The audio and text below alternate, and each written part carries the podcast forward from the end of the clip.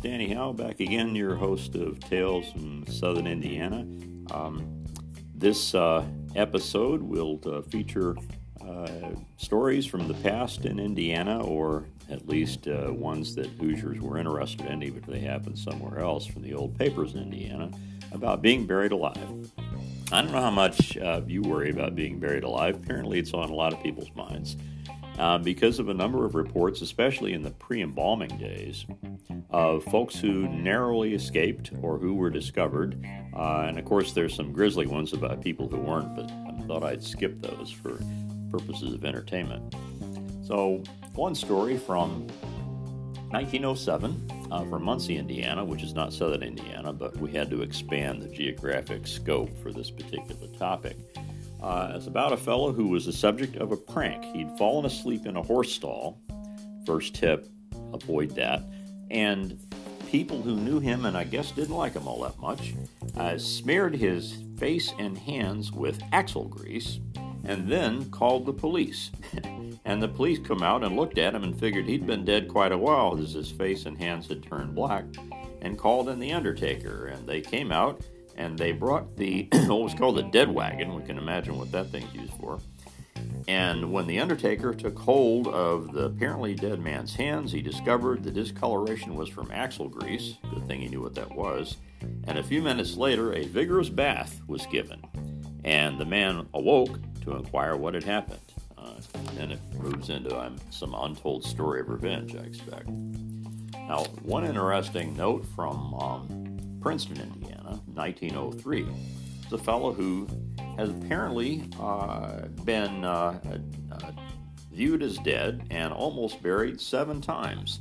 Some sort of medical condition caused him to go into a semi conscious state on a fairly regular basis, and somehow he didn't wear a warning sign after the first couple of times telling people to make sure he was dead, and so he kept being uh, placed in, uh, in preparation for a funeral.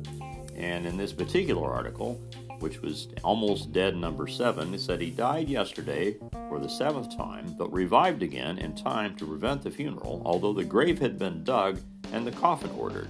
Seems like a shame to have gone to that much trouble and that he's not really dead, but at any rate, said that he had frequent attacks of this sort of thing, and he had one uh, in which the family had all the usual tests done. Now, what are the usual tests for making sure someone is dead? I didn't actually get that far. And the article doesn't suggest any uh, any examples, but the usual tests were done. And it says the undertaker was almost frightened to death when the supposed corpse arose and asked the undertaker what he was there for and what he was going to do. And he then entered vigorous protest to being buried, as one would expect.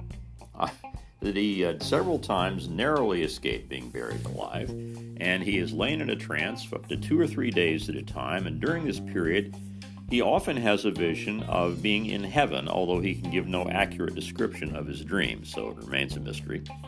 At other times, he dreams he is in the opposite place, and when this happens, he is always glad to be awakened, even by the undertaker.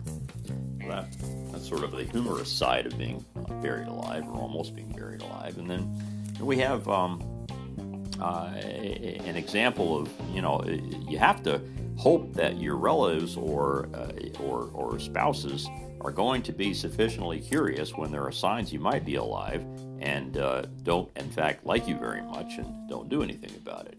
In South Bend, Indiana, a story from the year 1900. A prominent society woman died, and when the undertaker came to perform his work, he noticed the body was warm. Now, that would be a clue.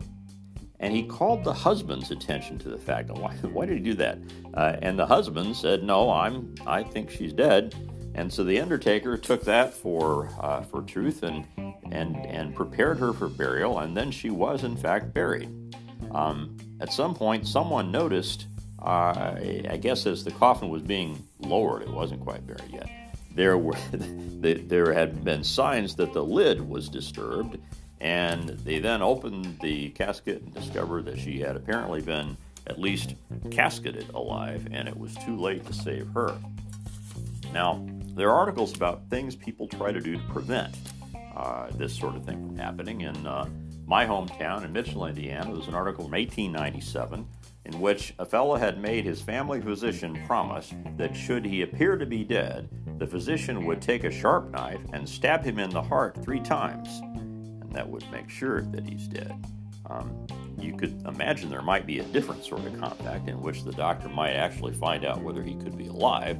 But no, this fellow thought that if, if he'd gone that far to all that trouble uh, and was about to be buried, might as well make sure there's a reason for it.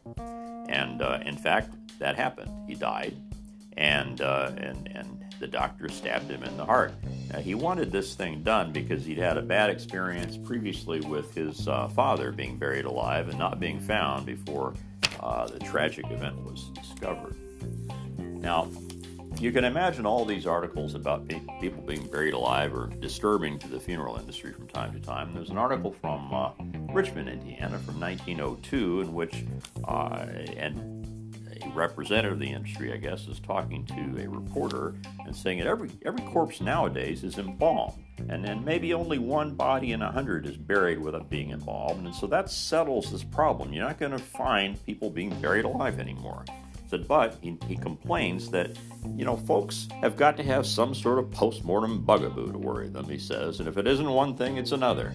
Like Rosanna Rosanna Roseannadanna. And as soon as you convince them that they are not going to be buried alive, they get grave robbers on the brain. So that's why we are now making a specialty of burglar-proof caskets. So you look for that particular advertisement, and you know that there's a problem being solved. Now, there there are, there are recommendations that one can draw uh, uh, about how to avoid um, being dead if you are buried alive. And there's a website called artofmanliness.com for all things. And it, it, one can draw from it, the descriptions of what you might do certain tips. First, don't be buried in a nice strong casket. Ask for a weak plywood one, you know, one that you can bust open if you wake up and, and, and you discover the, that you're in this dilemma. And of course, don't have the dirt packed down real tight. Tell them to leave the dirt really loose because if you get out of the casket, you're going to have to work your way through the dirt. And finally, since all this stuff takes a fair amount of physical exertion, stay in shape. So there you go, some tips for the living and still living that are presumed dead. And as always, thanks for listening. Talk to you soon.